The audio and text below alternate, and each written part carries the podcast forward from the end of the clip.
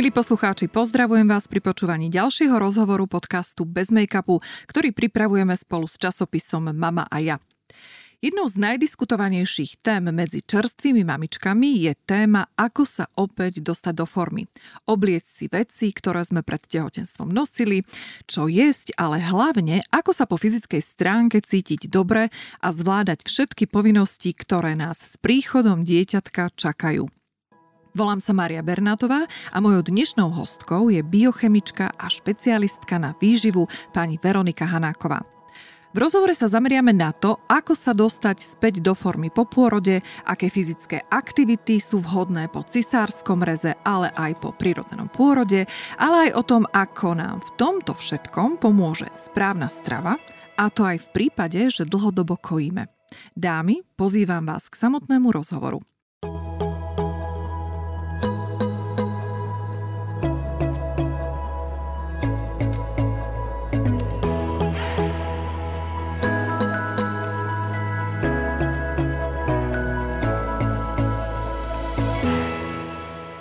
Veronika, dobrý deň, vitajte. Dobrý deň, ďakujem veľmi pekne. Ideme tak z hurta, Veronika. Prezraďte mi, ako vy vnímate stav na Slovensku, čo sa týka osvety a profesionálnych rád pre čerstvé mamičky. Myslím, že trh je toho presítený. To znamená, že naozaj mnohé internetové stránky používajú rôzne rady, ako rýchlo a efektívne schudnúť. Potom sú to časopisy, možno médiá, ktoré komunikujú takéto témy, každý z iného uhla, každý uspôsobené pre svoju stranu, možno zo svojej skúsenosti. Čo je veľmi dôležité, každý asi máme svoju skúsenosť práve s pôrodom, práve s pribudnutými kilogramami počas toho celého tehotenstva, počas priebehu a každý sa s tým žiaľ inak vysporadúva a snaží vyrovnať alebo si pomôcť. Žiaľ či chvala Bohu? V niektorom prípade žiaľ, niekedy to nie je veľmi ľahké. A poznám sama mnoho mojich klientiek, pacientok, ktoré sa s tým trápia. Napriek tomu, že neviedli úplne nezdravý životný štýl pred tehotenstvom, nepribrali extrémne veľa kilogramov počas svojho tehotnosti, ale naozaj majú problém redukovať tú váhu celkom dlho. Mm-hmm, dobre, tak k tomu sa vrátime, ale ja sa vrátim späť k tomu, čo ste povedali. Je presítený trh. Teraz to bude vyzerať, že pôjdem proti sebe, ale e, ako ste zareagovali na to, keď ste sa opäť dozvedeli, že idete robiť e, rozhovor, kde budete radiť ako, tak e, čo myslíte, čo nám poviete také iné, aby toho nebolo veľa a aby to nebolo stále také rovnaké? Chcem, aby to bolo stručné a výstižné a možno vypichnúť také najväčšie nedostatky, ktoré ja v tom konkrétne vidím a možno byť nápomocná práve v tejto téme, keďže sama som si tým prešla, sama som absolvovala mm, tehotenstvo, celý priebeh aj cisársky rez. Mm-hmm. A som športovkyňa, takže tiež viem, ako to možno uchopuje žena aj z tohto uhla pohľadu. Mm-hmm. Veronika, ako je potom možné, že i napriek tomu, že ste hovorili o tom presítenom trhu, tak sa to stále tým ženám nedarí. Tak poďme sa ešte porybkať o, alebo v tej kvalite toho obsahu, ktorý nám je poskytovaný mm-hmm. a akým spôsobom by sme sa mali zorientovať. Či už my mamičky, ale aj staré mamičky a všetci tí, ktorých sa to týka, pretože ja mám niekedy pocit, že my to prežívame s tými cerami, ktoré priberajú a ktoré chcú chudnúť a sme v tom ponorená celá tá ženská komunita. Určite áno, vyžíva je komplikovaná pre všetkých, e, či sme tehotní, alebo po pôrode, alebo bežná populácia.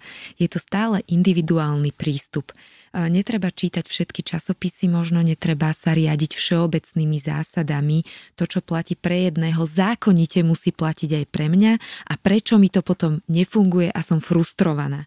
To znamená, že naozaj mnohé tie ženy sa snažia extrémne dostať do toho pôvodného stavu a potom druhá polovica to naopak nerieši, pretože vníma možno to dlho vytúžené dieťa ako ten najväčší cieľ svojho života a prispôsobí všetko, všetko, všetku energiu, čas tomu dieťatku a na seba úplne zabúda. Hej? Čiže ja by som v tom videla také dve strany, ktorá naozaj chce zostať ženou, nielen matkou a potom ktorá je úplne odovzdaná byť matkou a zabúda byť ženou alebo možno nepociťuje takú potrebu sa o seba starať hneď po tom pôrode alebo venovať sebe toľko pozornosti. Uh-huh.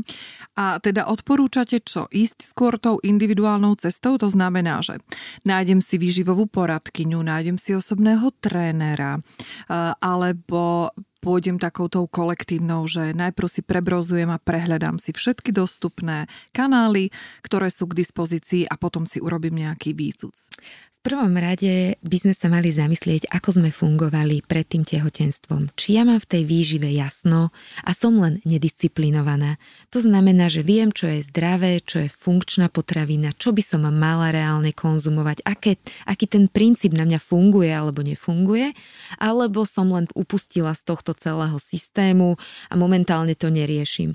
Väčšina ľudí žiaľ nevie, čo je pre ňo to najsprávnejšie. V tomto prípade je ideálne, ak máte priestor sa obrátiť práve na kvalifikovaného, certifikovaného výživového poradcu, ktorý zabezpečí nielen to, aby ste pod dohľadom redukovali nežiaduce kilogramy, ale napríklad, aby ste nestratili mlieko, ktoré potrebujete na kojenie, respektíve na podávanie svojmu dieťaťu. Hej? Mm-hmm. Čiže toto sú už dva základné aspekty, ktoré tá mamička rieši, že áno, chcem so sebou niečo robiť, ale nechcem žiaľ prísť o mlieko, ktoré je častokrát s tou podvýživou úzko prepojené.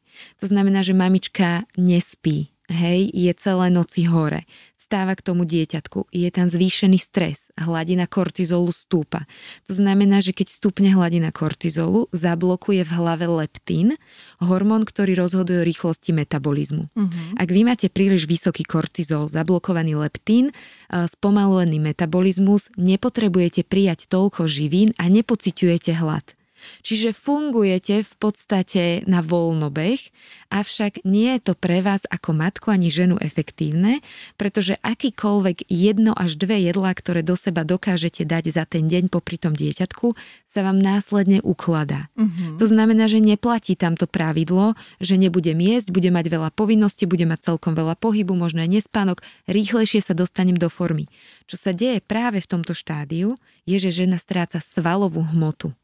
Ona nestráca ten nežiaduci tuk, ktorý sa tam počas tehotnosti vytvoril, ale stráca to najcenejšie, čo je najťažšie a preto ona to adekvátne hneď na tej váhe vidí. Mm-hmm. Že ona sa postaví super chudne, nemusím nič meniť. Mm-hmm. Žiaľ, keď by sa postavila na špeciálny prístroj, ktorý možno zohľadňuje pomer tuku, vody, svalovej hmoty, videla by výsledok, aha, nerobím to možno úplne najsprávnejšie, idem sa možno radšej poradiť, ako si neublížiť, neatrofovať svoju svalovú cennú hmotu a strácať práve ten nechcenný neestetický tuk. Mm-hmm. Ja vám, Veronika, tu no, skočím uh, do reči práve z toho dôvodu, že tá váha, ktorá nám ukazuje všetky tie parametre, to ano. je až nepochopiteľné. Viete mm-hmm. nám v skratke vysvetliť, ako to ano. funguje? Pretože toto je pre mnohé ženy, že ježiš, to je taký viete, neverím, Jasné. hlúposť, postavím sa, no ako mne to môže pre Boha zmerať, či vycelárny alebo, alebo vodu, tak poďte nám toto vysvetliť. A, prístroj Tanita alebo Imbody sú také najznámejšie. Sú to bioimpedančné prístroje. V preklade to znamená,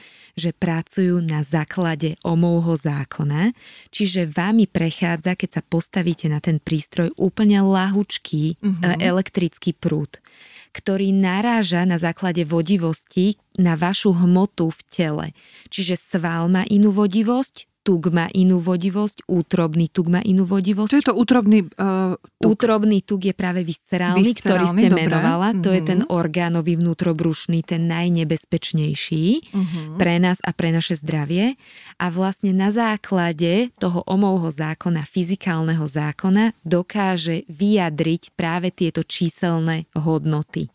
Mm-hmm. To znamená, dokážeme plus mínus vedieť, v akom stave sa ten človek nachádza. Samozrejme, ja hovorím jednu teóriu. Je dobré sa merať stále na jednom meracom prístroji, pretože každý merací prístroj má svoju chybu merania. Ale pokiaľ... To sú tie odchylky, ktoré presne, vždycky majú. Mhm. Pokiaľ je na začiatku tá chyba merania, tak bude aj o dva týždne tá istá chyba merania, ale váša zmena za dva mhm. týždne bude adekvátna a presná. Takže môžete sa na ňu spolahnúť, že takto to je a ten výstup je správny. Uh-huh. Výborne, takže teraz sme o, oveľa múdrejšie. Môžeme tomu veriť, Veronika, áno? Môžete, môžete tomu veriť. Je to presnejšie ako taká, povedzme, domácka váha, ktorá zohľadňuje naozaj veľmi často len tú celkovú hmotnosť a tá by byť veľmi skresľujúca. Uh-huh. Ja vidím na svojich klientkách, že prídu po dvoch týždňoch e, naozaj peknej stravy, vyváženej stravy, rovnako vážiace v celkovej hmotnosti, ale stratili 2 kg telesného tuku a uh-huh. pribrali nabrali 2 kg svalovej hmoty. Avšak vy to na tej domácej váhe nevidíte mm-hmm. a tým pádom ako ženy, my veľmi často aj muži, padáme do tej depresie, do toho sklamania a potom možného prejedania, uzobkávania, že nefunguje to a tak som sa snažil, toľko energie Jasné. som do toho vložil. Veronika, ale toto, čo ste teraz povedali, veď to už je tak, prepačte za výraz, otrepaná Áno. informácia, povedzte mi, pretože prichádzate Áno. do styku s klientkami. Nuž prečo to tie klientky nevedia pochopiť, že naozaj to, že Ako? ja schudnem e, za týždeň 5 kg, lebo som nič nejedla, iba som pila, e, nie je odrazom mojej skutočnej váhy a kondície. Prečo to tie klientky nevedia pochopiť? Povedzte. A, viete, čo je to asi sila nejakej mysle alebo nejaký môj cieľ, ako ja sa vidím. Tá ps- tá psychika tam zohráva veľmi veľkú rolu, ako sa chcem vidieť, ako vnímam samu seba a potom každý progres k tomu cieľu, k tomu vysnenému, ktorý tam pred vami je, mm-hmm. je potešujúci a jednoducho za hociakú cenu budem robiť, čo chcem. Tá váha je stále takou starodávnou dogmou, Však. že je toto najdôležitejšie, čo by sme si mali všímať, mm-hmm. avšak som prudko proti a tá váha veľmi často neadekvátne vystihuje človeka alebo zatrieďuje človeka, napriek tomu, že niekto na svoju hmotnosť vôbec nevyzerá, pretože má veľa svalovej hmoty, môže vážiť viacej, ale bude odsúdený, pretože ako ty môžeš mať 60 kg, hej? Mm-hmm. Takže už toto je také možno spoločnosťou odsudzované a my to vnímame ako nejakú takú také ublíženie na tej mhm. psychike mm-hmm. a berieme si to k srdcu. Viete, čo mi teraz napadlo, jak sa hovorí, že vek je len číslo, tak aj váha je len číslo. Presne, že, presne. Pretože viete takú babskú radu, ja napríklad používam jedny také nohavice. Ano. Nie váhu, ale nohavice, Výborné. ale nesmú byť elastické. Musia Áno. byť z takej tej pevnej látky. Klasická džínsovina. Alebo aj také, ale neopraté, neroztiahnuté, Presne. viete, alebo také tie staré socialistické nohavice, čo sa vám nepohnú. Áno. A tie, keď si oblečíte, tak tie vám jasne povedia, že niekedy môžete mať aj o 3 kg menej, ale nohavice nepustia, stále Áno. sa nezapnú. Takže mohli by sme takúto babskú radu pustiť do eteru? Je to výborná rada, pretože to, čo je takým laickým ukazovateľom redukcie tuku sú práve centimetre. Mm-hmm. Nie je to váha na váhe, ale to, že vy si zmeriate obvod stehna, prípadne si oblečiete tie vaše rifle. No, radšej tak... obliz, lebo nesmeriame to. Ako, da, povedzme si na rovinu, Veronika, no trafíte rovnak, rovnaké miesto, veď nebudem fixkou chodiť obkreslená e, dva týždne do najbližšej, viete. Jasné. A ani tá terapeutka alebo certifikovaná ano. koučka, alebo nazvime to akokoľvek, nevie trafiť presne e, tú časť, kde merala. To je môj názor, moja osobná skúsenosť, lebo Samozrejme. ja som si takými meraniami prešla. prešla. Takže nohavice dámy odporúčame, také určite fajné, áno, určite pevné áno. a neelastické. A, a jedny tie isté, áno. v rovnakom čase. Nechajte si ich na meranie. Veronika, hovorili ste o tom kortizole, ktorý je veľmi známym hormónom stresu. Ako ho ale zistíme? Ako zistíme to, aké má ďalšie potom následky na naše chudnutie a celkové na našu kondíciu? Um, len pocitovo, žiaľ nie je to merateľné, ani vy si to doma neviete zmerať, ale viete, cítite nervozitu, cítite paniku, cítite úzkosť, uh, cítite možno depresiu z niečoho, takú podvedomu. Nemusí to byť na vás vidieť, ale naozaj to vnútorné prežívanie ten kortizol dokáže extrémne zvýšiť a potom je to taká, pokiaľ to nie je esteti- nejaký taký existenčný stres, ale naozaj dennodenný, tak veľa ľudí naozaj necíti krátkodobo hlad a potom, keď povolí ten stres, alebo tá daná situácia, máte nejakú uzavierku, máte nejaký deadline, jednoducho deti, čokoľvek, čo vás naozaj mm, stojí energiu, skončí to, vy vydýchnete a vtedy ten leptín povolí a vy začnete jesť všetko, čo uh-huh. ste za deň nezjedla. Hej? Uh-huh, uh-huh. Čiže je to taký ten spúšťač poklesu kortizolu je hlad ale taký, že naozaj neúnosný, že vy zjete všetko, čo vám príde pod ruku. Mm-hmm. Hej. Ako sa hovorí, že jem iba raz denne. Od rána Áno, do večera. Do večera. Áno. Tak. I napriek tomu, že ste hovorili, Veronika, že Potrebujeme pristupovať individuálne a každá tá kondícia ženy je individuálna. Musíme v dnešnom rozhovore generalizovať a zovšeobecniť. Mm-hmm. Tak poďme si zobrať taký prototyp ženy, ktorá je po pôrode. Poďme Určite, zatiaľ áno. prirodzený pôrod a pribrala ľahko, adekvátne nejakým tabulkám, ktoré sú všeobecné. Čo vy ako výživová poradkyňa odporúčate ako prvé, aby nedostalo to telo ten stres, že bum, porodila som, má sa mi tvoriť mlieko a ja teraz nejdem jesť, pretože mám o dva mesiace, možno aj svadbu, potrebujem sa došiať zmestiť a všetko. Tak poďte, využijeme nejakú Áno. prototyp Hanku, ako taká Hanka sa má stravovať. Samozrejme. Čo je dôležité, možno vedieť, že strava nie je zodpovedná za tvorbu mlieka, ale práve pitný režim. Čiže veľmi málo ľudí takúto informáciu vie. A ja teraz pozerám. Že, že práve naozaj nie je veľmi dôležité ani čo konzumujete, ale koľko pozornosti venujete pitnému režimu. No ale toto mi počkajte, Veronika, toto počkajte. Toto som teraz ja popletená, lebo však uh, ja do cery pchám, čo sa len dá, keďže som čerstvá babička. Povedzte mi toto, že keby len pila, tak, tak to máme mlieko, toľko... No mlieka má, ale ano. aká je kvalita toho mlieka? Uh, to mlieko má dobrú kvalitu, pretože ono bude čerpať z výživy matky nie z tej adekvátnej stravy, ktorú ona momentálne skonzumuje. No hej? počkajte, akú výživu, keď to je... vy... No toto mi vysvetlíte, toto podľa mňa potrebujeme vysvetliť viacere. uh, vy máte zásobu minerálov, vitamínov, stopových látok v krvi, hej, vo svojom organizme, v tele. Telo si to syntetizuje mesiace, roky, hej, mm-hmm. tvorbou počas celej tehotnosti. Tam tá výživa bola, Hej. Čiže keď porodíte, to sa zrazu nevyplaví za všetko. Telo má stále svoje zásobné mechanizmy, z ktorých čerpa v prípade, že vy sa rozhodnete nedať mu stravu, nedať mu výživu, som v strese. On je na takéto krátkodobé veci pripravené uh-huh, uh-huh. a dokáže nejakú dobu čerpať. Samozrejme, nemôže to tá mamička teraz robiť týždeň, dva, tri, že bude len na čistej vode. Jasné. Je to nezdravé, neprospešné, pretože ona by padala do takých stavov únavy, že by nebola schopná vstať k tomu dieťatku. Nie je to ešte zobudiť sa alebo venovať mu nejakú tú pozornosť. Mm-hmm, hej? Mm-hmm. Ale na tú, na tú vysvolenie mliekotvorbu je ten pitný režim, je tá voda, tie kvalitné bylinné čaje, alfa, omegou, Sama som si to otestovala napriek tomu, že som sa vyvážene stravovala predtým aj po pôrode, tak um, tá voda a tekutiny spôsobovali to plnenie tých prsníkov a tvorbu toho mlieka o mnoho rýchlejšie, efektívnejšie ako v dehydrovanom organizme mhm, matky. Mm-hmm. Takže dať si veľký pozor, ráno začať deň naozaj prípravou čaju, bylinného čaju, sú určené čaje pre kojace matky, kde sa nemusíte absolútne obávať, že nejakým spôsobom budete poškodzovať e, svoje dieťatko. Začať deň vodou, prichystať si možno nesitenú, neperlivú minerálnu vodu, stredne mineralizovanú, aby som doplnila aj možno horčík, ktorý je práve znížený popôrodným stavom, aby som doplnila jonty, ktoré mi chýbajú práve tým, že som prešla uh, takýmto stavom, ako je pôrod.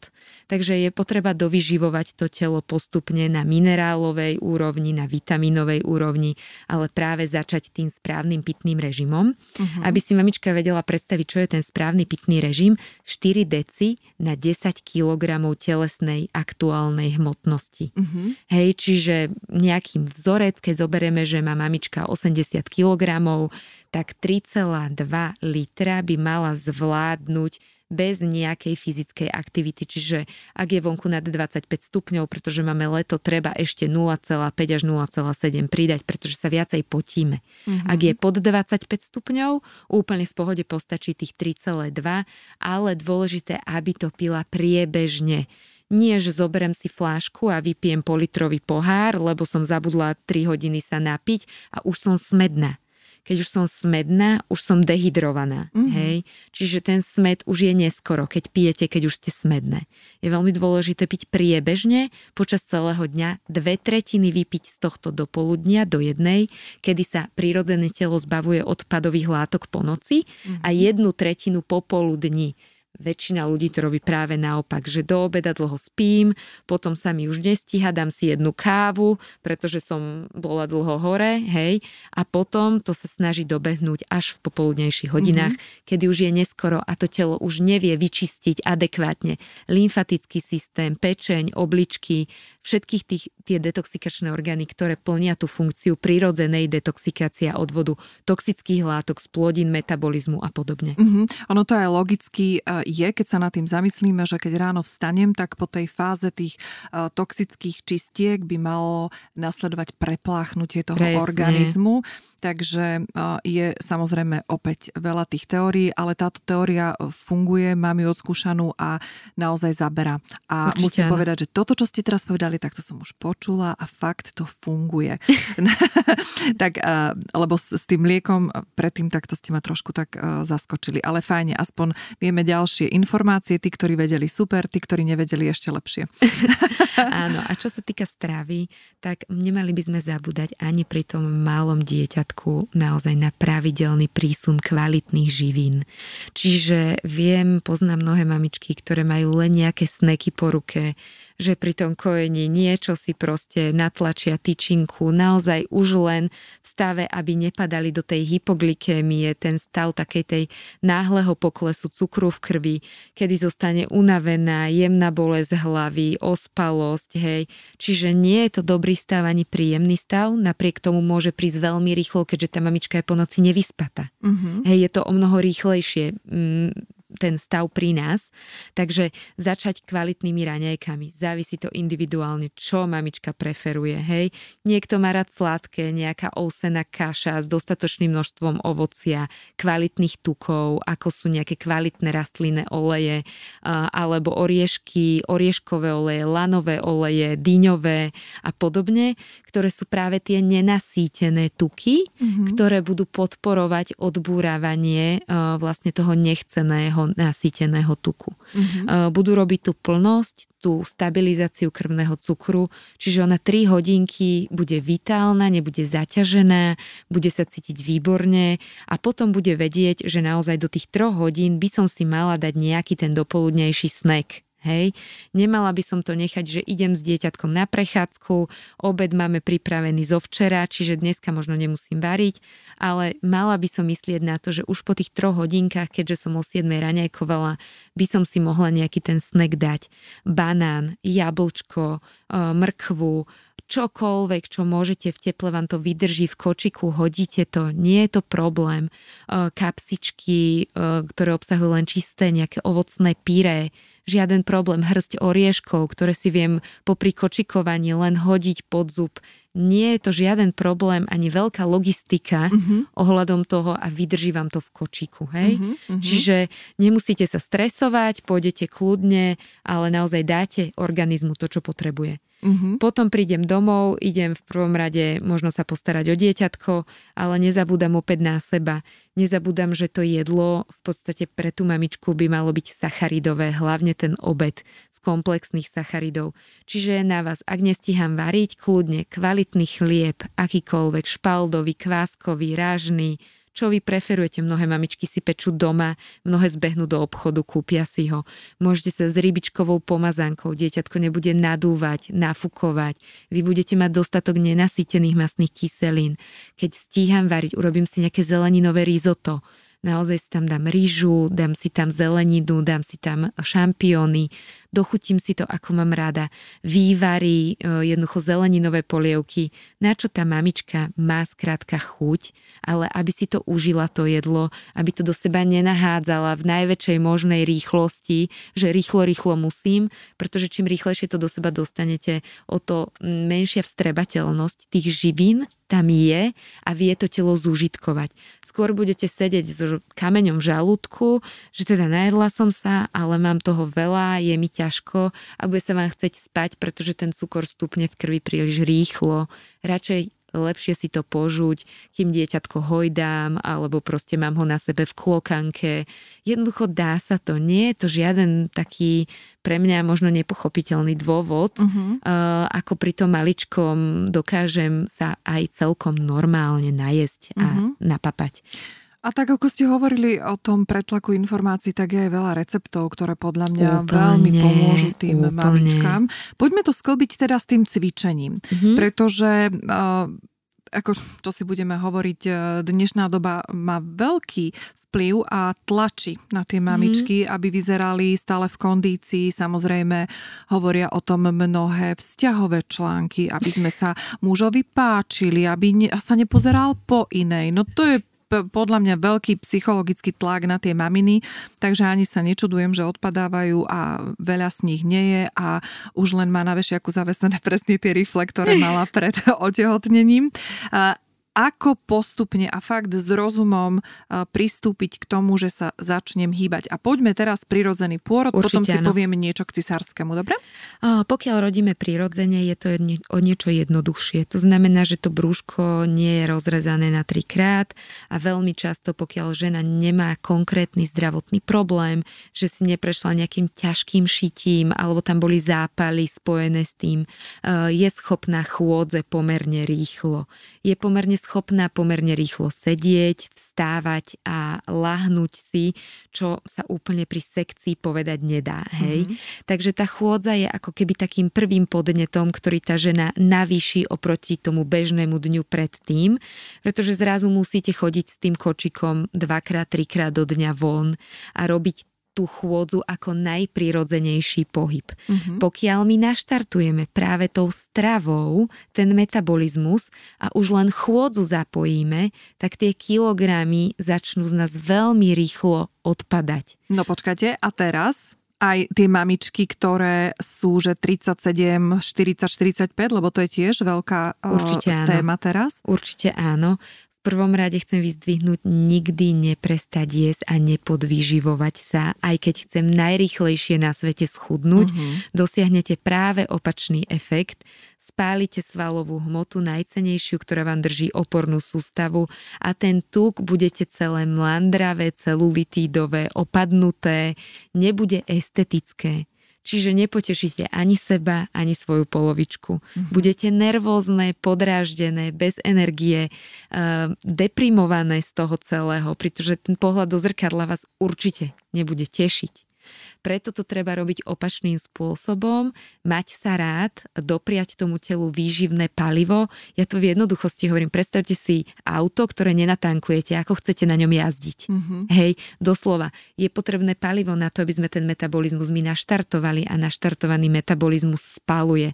A spaluje práve tie nežiaduce tuky pri bežných aktivitách. Zoberte si len, že bežná žena má bazálny metabolizmus. To znamená, že je merateľné toto číslo a každého máme personálne. To znamená, koľko kalórií vaše telo spáli, keď budete len ležať Uh-huh. To znamená základnými fyziologickými funkciami, ako je dýchanie, vylúčovanie, žmurkanie, tlkot srdca. To si mnohé ženy neuvedomujú, že to je niekde okolo 1500 kilokalórií spálených a ešte som za deň ani ruku nezdvihla no, predstavte si, ja budem žmurkať odnes tak, že to si ani predstaviť neviete. No. Potom k tomu musíte pripočítať to, že ste sa z tej postele išla postaviť, idete si umyť zuby, idete sa obliecť, hýbete končatinami v základnom fyziologickom meritku. Hej? To znamená oblečiem sa, to je denne plus 200 kalórií, čiže už sme na 1700. Do toho manažment bežného dňa, čiže idete zapojiť psychiku. Ešte nie ste vrcholový manažer, ale proste musím rozmýšľať, čo si idem dať na seba, či pôjdeme von, kedy budeme jesť, čo budem variť a podobne. Čiže ďalších 200 kalórií už ste na 1900 a to k tomu ešte nejaký ten stres spojený, dieťatko nespí, nechce jesť a podobne. Ďalšia stovka, sme na čistých 2000 kalóriách, ktoré sme spálili a ešte sme sa ani nepohli uh-huh. tréningovo, uh-huh, myslím. Uh-huh, hej, hej. A potom, keď si tá žena povie, že chcem schudnúť rýchlejšie a ide si možno zľahka zabehať, rýchlejšia chôdza s kočikom, korčule s kočikom, ktoré mnohé mamičky vydávam, že naozaj to vedia aplikovať, tak to majú ďalších 400 až 500 kalórií za tú hodinku Čiže oni sú niekde na 2500 kalórií spálených. Uh-huh. A pokiaľ si oni túto informáciu neuvedomia, že vlastne na to, aby ja som metabolizmus nespomalil, musím ujesť o 500 menej, čiže 2000, aby som redukoval tuk.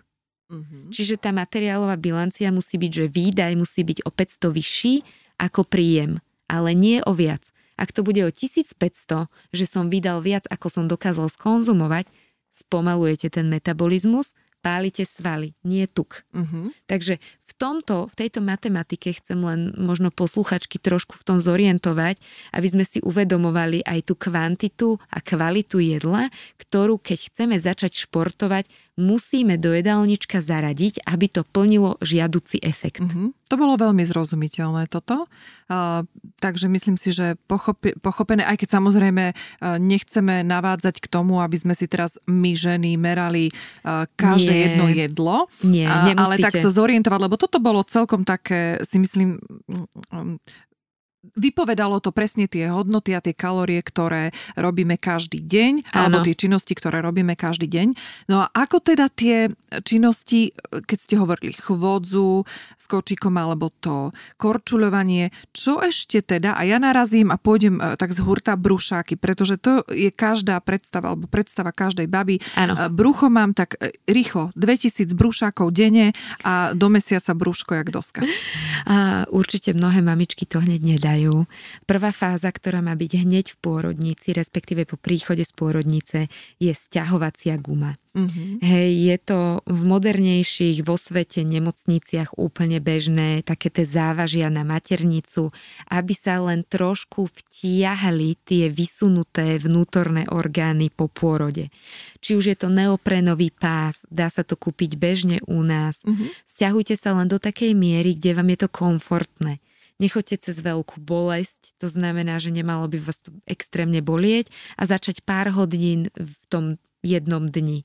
Potom to postupne viete predlžovať a viac zaťahovať, kedy vy uvidíte ten efekt veľmi rýchlo, pretože je rozdiel, či tá maternica je vytlačená alebo je vrátená späť na pôvodné miesto. Hej? Mm-hmm. Čiže je vtiahnutá.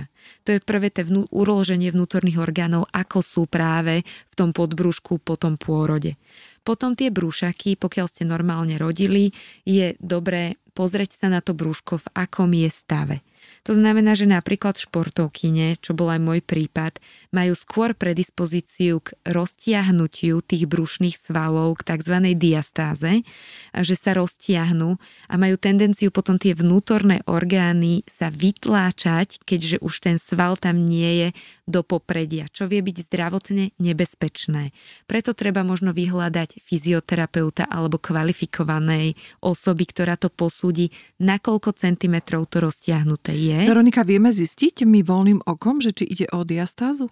Vieme sa pozrieť na brúško, pokiaľ máme menší podiel tukového tkaniva, je to viditeľné. Uh-huh. Ale veľmi často, práve striktne po tom pôrode, to brúško prirodzene ten tuk tam má, hej. Čiže nedá sa to úplne prvé týždne zadefinovať, že je tam jasná diastáza, alebo tam nedošlo k tej diastáze. A ako to teda zistím? Uh, je to postupne, to je vidieť. Uh, keď sa to brúško stiahuje a stiahuje, tak sa vytvára uh, v strede nad pupkom taký priestor, možno na šírku 2 až 3 cm, uh-huh to je taký ten znak tej diastázy, že je tam väčší priestor okolo mm, toho pupku, ako mm-hmm. bolo predtým.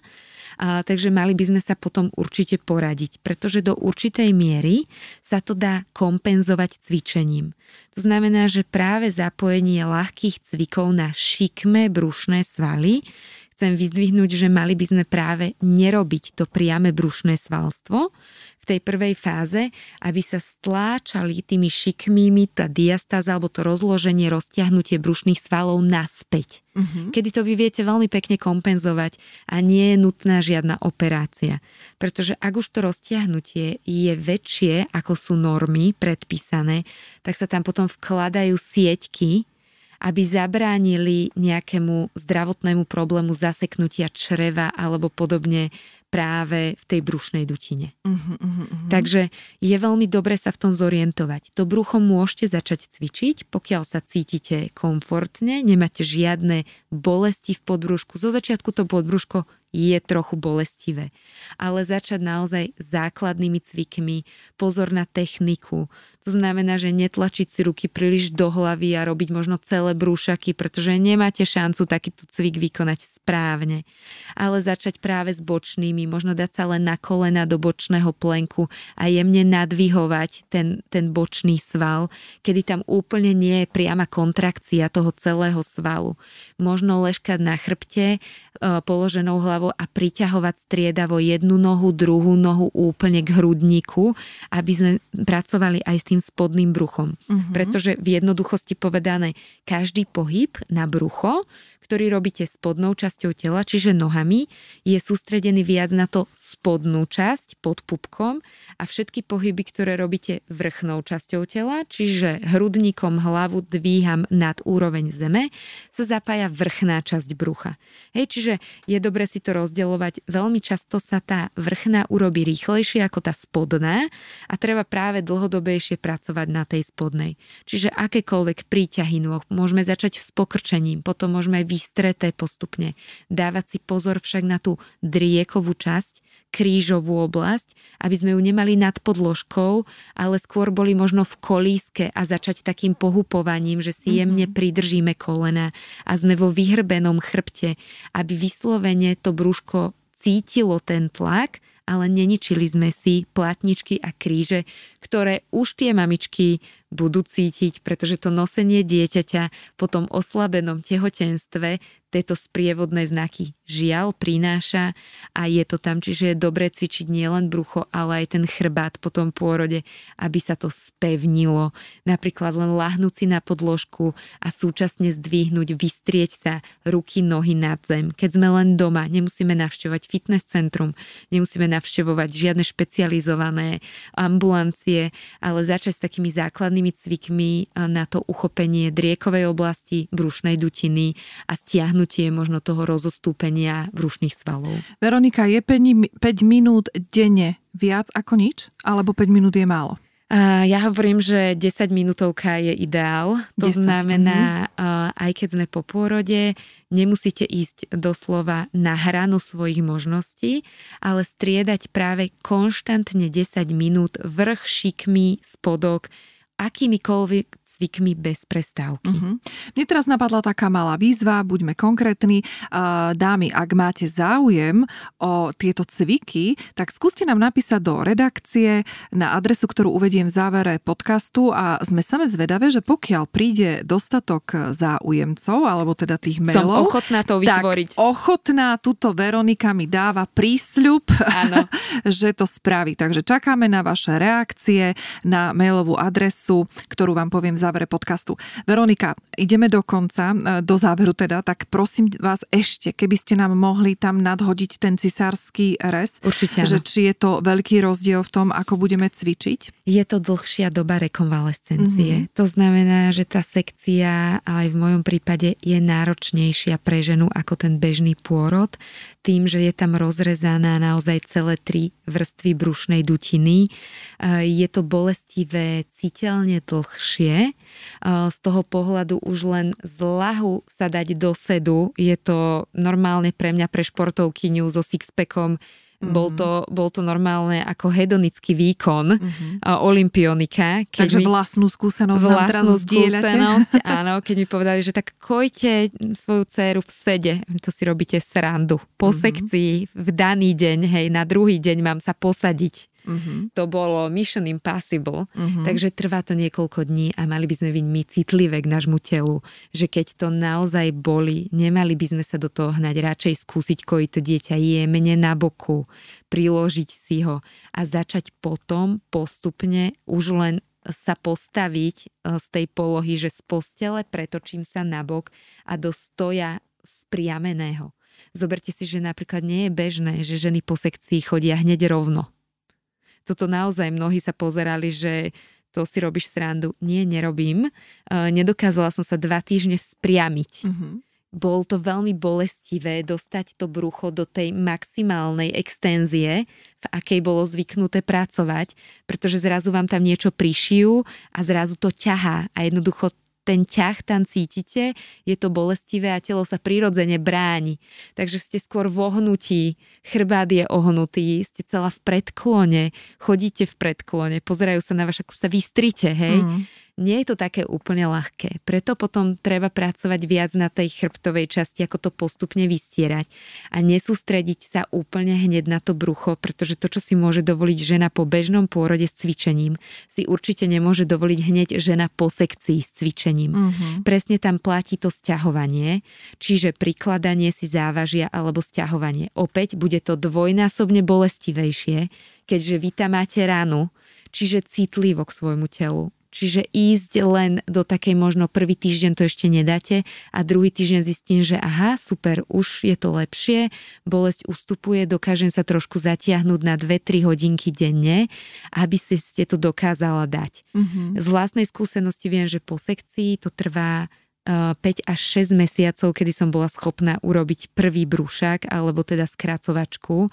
Nebolo to možné skôr bolo to možné skôr tak vedome vťahovať tými dýchacími cvičeniami, vedome pracovať s tým bruchom, že ho zapájam, zaťahujem, možno pri sede, ale nebolo to, že by som bola schopná nejakej priamej kontrakcie uh-huh. toho brušného svalstva a na toto naviažem, ako ste spomenuli, tie dýchacie cvičenia, pretože podľa mňa toto e, sa veľakrát e, opomenie, nehovorí sa o tom, že by bolo možno vhodné začať tými dýchacími cvičeniami a sústrediť sa na tú oblasť brušného svalstva. Určite áno, len mnoho ľudí nevie v súčasnosti správne dýchať, správne dýchať mm-hmm. čo je veľký problém.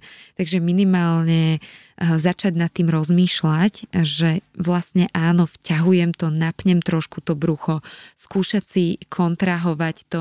Možno by som to pripísala k takému pocitu, keď máte silnú nádchu alebo mm, si kýchnete. Tak to je ten pocit, ktorý pocítite, že sa to brucho naozaj naplo. Takže kýchať. Hej? Takže ký, kýchať alebo naozaj alergiu a budete mať brucho rýchlejšie. No alebo a... Veronika, ďalšia výzva pre vás. Áno. Viete, môžete nahrať videjko na dýchanie, lebo toho asi fakt nie je veľa. Teraz mi tak napadlo, že... Jasné. A možno, že ani mnohé ženy to nenapadne, aby hľadali a začínali s dýchacími cvičeniami na tak. začiatku. Tak.